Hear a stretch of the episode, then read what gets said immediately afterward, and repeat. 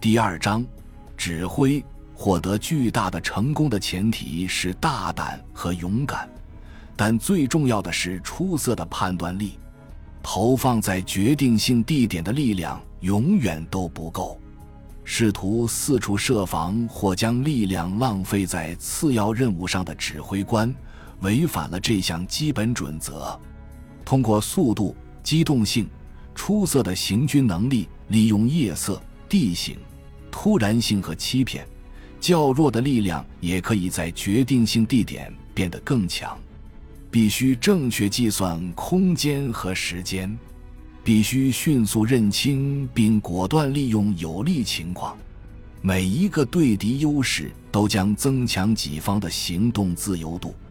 路线和地形条件会促进或妨碍行动的快速性。另外，季节。天气和部队状况也是重要的影响因素，无法预先估计战役和战术交战的持续时间，就连成功的战斗通常也发展缓慢。当日战斗的胜利往往只能在次日加以确定。出敌不意是成功的决定性因素，基于出敌不意的行动。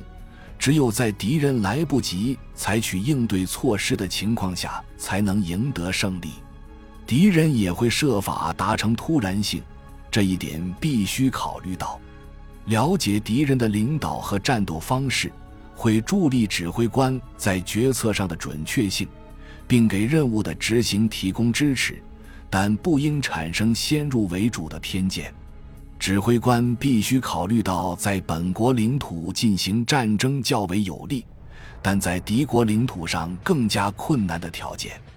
艰巨的战斗中，大量需求会迅速耗尽部队的人力与物资，指挥官必须及时为他们提供补充官兵、马匹、武器和一切必要装备。任务和态势确定了行动方案，而任务决定目标。尽责的指挥官绝不能忽视这一点。由多个子任务组成的任务很容易将指挥官的注意力从主要目标分散开，不确定性始终存在，很少能获得关于敌情的可靠信息。弄清敌人的情况显然是必要的，但在紧张的态势下等待相关信息不是强有力领导的标志，相反。这往往意味着指挥不力，任务和态势促成行动方案的决定。倘若分配的任务不再足以作为行动的基础，或已被其他事件取代，那么行动方案必须考虑到这些情况。一名军官更改或不执行任务，必须立即向上级汇报自己采取的行动，并为后果承担相应责任。行动方案必须指明一个明确的目标，并下定决心予以完成。指挥官必须以全部意志加以执行，意志更强大者往往能赢得胜利。一旦行动方案投入实施，没有重大理由就不能放弃。但在不断变化的战斗情况下，一成不变的贯彻行动方案可能会导致失败。领导艺术包括及时确认态势和需要做出新决定的时刻。指挥官必须允许下属自由行动，只要这种行动不会对他的整体意图产生不利影响。交战涉及更大规模的部队时，称之为会战，只同敌人遭遇而发生的激烈武装斗争。对敌人展开进攻，是为击败对方。进攻方拥有主动权，领导者及其部队的战斗素质在一场进攻中起到了决定性因素。数量优势并不总是能确保胜利，特殊情况下，一场进攻的目标可能是有限的，一场进攻也许会失败，但这种可能性不应成为限制相应领导者努力的理由。追击确保了胜利的顶点。追击的目的是在先前交战之后扩大战果，进一步歼灭敌人的有生力量。只有通过一场猛烈追击，才能使敌人无法获得重组的机会，并在后续行动中减少己方部队的伤亡。防御是等待敌人的到来，其目标是规定战斗的地形。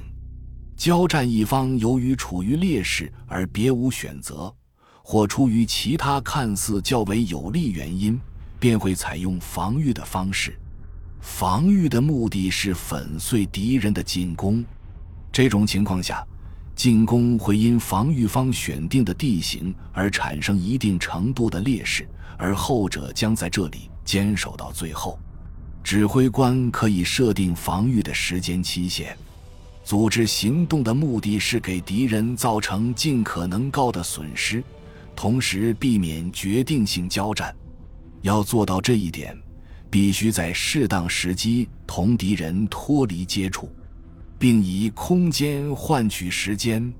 中断交战的目的是为结束一场会战，或退守某处阵地，以便在更有利的位置继续从事交战。后一种情况下。通常会采用组织行动，后撤的目的是避免进一步作战，战斗必须终止，指挥官必须为后撤部队提供安全保障。不断变化的战斗态势往往要求从一种作战样式过渡到另一种。据守一片技战阵地，或在遭受敌人压力的必要情况下，可从进攻转为防御。而从防御转入进攻时，指挥官必须把强大的力量及时集中在决定性地点。组织行动可以避免过早做出不成熟的决策，其目标是争取时间、牵制敌人并迷惑对方。欺骗可通过佯攻来实现。作战地幅宽度取决于作战意图。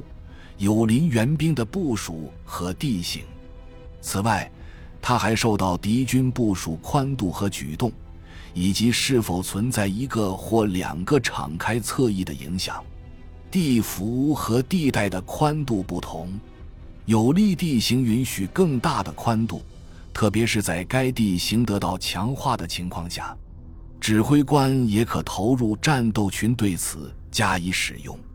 大宽度可在初期阶段充分发挥武器的效力，但也可能导致己方部队过早陷入停顿。宽度太大会面临遭突破的危险，而宽度过小，特别是在没有足够纵深的情况下，会存在遭迂回或被包围的危险。大多数情况下，在宽度上优于敌人的进攻。往往能取得巨大的成功，而一场战斗的后续行动通常需要在决定性地点形成纵深部署，故指挥官必须在同敌人发生接触前部署他的部队，并在战斗中根据情况要求的宽度和深度配置力量。战斗过程中，指挥官对作战行动最直接的影响是加强集中火力。并按情况需要投入预备队，保持弹药补给的流动，可使他在决定性地点和决定性时刻将他的火力加强到最大，并继续对战斗进程施加影响，即便在预备队已然投入的情况下亦是如此。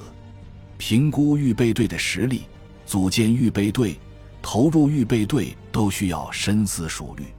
如果让已从事战斗的部队遭到削弱，同时迟迟不投入预备队，通常会导致战事失败。某些情况下，最好不要保留预备队。诸兵种合成部队担任预备队特别有效，因为他们具备独立行动的能力。指挥官应避免分散这种部队，或以零零碎碎的方式投入预备力量。预备队的位置取决于其预期用途和地形，预备队必须及时投入。通常把预备队部署在一个侧翼的后方，与侧翼的距离和间隔随预备队实力的加强而加大。预备队靠后部署能使他得到掩护，更易于投入不同方向；而预备队靠前部署能加快其投入速度。指挥官确定预备队必将投入，而且这种投入变得愈加迫切时，就应前调预备队。不需要投入的情况下，一支战役预备队必须留在后方。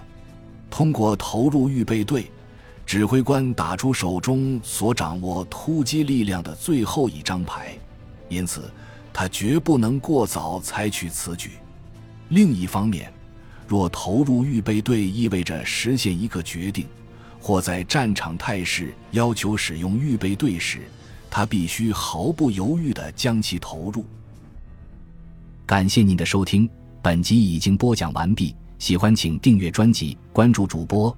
主页更多精彩内容等着你。